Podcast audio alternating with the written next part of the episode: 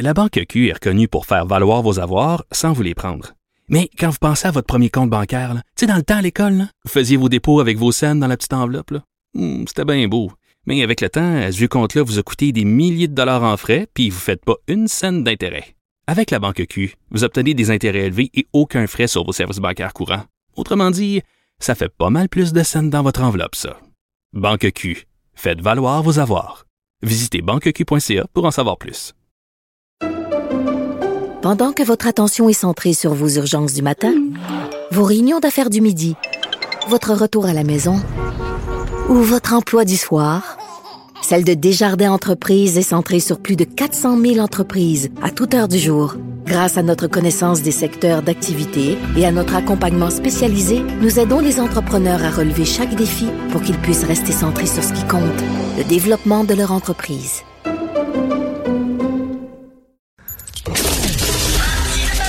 Martino, souvent imité, mais jamais égalé. Vous écoutez Martino, Cube Radio. Alors, nous parlons avec Karine Gagnon, chroniqueuse politique euh, au Journal de Québec, Journal de Montréal et directrice adjointe de l'information au Journal de Québec. Euh, Karine, de quoi tu veux me parler? Euh, oui, ben c'est ça, c'est que j'ai pas de chance. J'ai eu récemment à faire des démarches pour renouveler un passeport. Hein, sachant comment c'est compliqué. Puis là, ben, c'est les démarches pour euh, renouveler le- la photo de permis de conduire, euh, de carte d'assurance maladie. Puis là, ben, c'est le grand bug euh, de la SAQ qui a jugé bon de réduire les services en ligne parce qu'il devait intégrer ça à un nouveau service. D'ailleurs, as-tu déjà vu ça, toi, une organisation qui prévoit pas plus que ça sa transition, puis Ben qui est obligée de ben des services en ligne? Sérieusement, ça C'est fait tellement quoi. Ben oui. Ça fait vraiment amateur. Puis là, ben, ce que ça fait, c'est que comme depuis un mois, il y a certains services qui étaient plus offerts aux gens en ligne, ben là, tu as comme une file d'attente incroyable. Puis on voyait hier, euh, euh, là, ils ont, ils ont comme intégré le nouveau système. Là, les gens euh, doivent prendre des rendez-vous. D'ailleurs, moi, j'ai pris mon rendez-vous. Il faut pas être pressé. Là, Euh, s'il y a des gens qui reçoivent leur avis, dépêchez-vous de prendre rendez-vous parce que moi, ça va dans un mois. Et puis, tu sais, il faut Aïe, procéder dix jours au moins avant la fin du dit permis et de la dite carte d'assurance maladie pour qu'il reste valide. Tu sais, je te laisse deviner tous les problèmes que ça occasionne de ne plus avoir accès à ces documents officiels-là. Donc euh, là, les gens se présentent avec des rendez-vous, puis on était supposé de faire en sorte avec tout ça que ça soit plus rapide. Mais là, on nous disait hier qu'il y avait des gens qui avaient pris congé, qui avaient passé deux heures et demie, qui faisaient la file d'attente à l'extérieur dans le froid. Là, tu sais, bon, il y a peut-être une période de rodage parce qu'on a eu l'intelligence de, créer finalement une file d'attente parce qu'on n'offrait pas certains services. Mais là, il faudra pas que ça dure, là, parce que là, si on a fait tout ce changement-là pour euh, prendre rendez-vous, pour aller mieux attendre à la SAAQ, il y a un maudit problème. C'est Ben, c'est de plus en plus difficile hein, d'avoir accès à des services, euh, des, des services publics comme ça. là. Tu sais, c'est des documents essentiels. C'est pas banal. là. Tu sais, il y a ça, la SAQ, puis au point de vue fédéral, les passeports, puis les- le traitement des demandes d'immigration. Tu sais, juste, c'est aussi ça un gouvernement, c'est de faire fonctionner une machine, puis c'est de rendre service aux citoyens. Là, c'est pas seulement dans les grandes euh, orientations euh, philosophiques et idéologiques. On dirait que ça pète de partout. Oui, c'est ça. On dirait que ça pète de partout, tu sais, en justice, en éducation, Ben oui. en santé. Là, tous les services en ligne, euh, le, le système de passeport, renouvellement de passeport, là, c'est épouvantable tout ce qu'ils demandent comme comme détail, comme information. T'es certain que t'as trompé. Je serais curieuse de voir combien de documents doivent être retournés là, parce que tu sais, nous, on est quand même habitués aussi là de faire des recherches, de remplir des affaires. Mais je me dis, tu sais, par exemple, une personne plus âgée ou qui est moins euh, euh, euh, qui est moins habitué là, de, de faire des trucs en ligne, des demandes en ligne. Sérieusement, là, c'est tout un casse-tête. Puis quand tu te présentes au bureau des passeports, ben euh, ça te prend un rendez-vous aussi, parce que sinon, tu en as pour trois heures à attendre. Puis le rendez-vous, moi, là, c'est, c'est- on était au mois de février, ça allait au mois de mai pour avoir un rendez-vous. Donc, euh, tu sais, je veux dire, c'est comme impossible de prendre rendez-vous. Fait que tu es condamné à sécher ou à envoyer tes affaires en ligne en courant le risque qu'il te manque des documents. C'est ça qui nous est arrivé, puis c'est ça, ça doit arriver à bien du monde. Mais tu sais, on paye quand même toujours bien pas mal d'impôts pour avoir droit à ces services-là. Puis, euh, tu sais, je te passe le fait que quand ils font une enquête sur toi, tu as quasiment l'impression d'être un criminel, là, alors Ben que oui. t'as un dossier vierge. Alors, j'ose pas m'imaginer ce que ça doit être pour quelqu'un qui a immigré ici ou, euh, bon, tu sais, que le dossier est pas tout à fait régulier. En tout cas, ça doit être épouvantable. Euh, écoute, euh, les températures vont chuter, il va y avoir des tempêtes de neige et tout ça. Et heureusement, il y a des Québécois, les chanceux, qui vont sacrer le camp, profiter de la semaine de, de relâche pour partir dans le sud.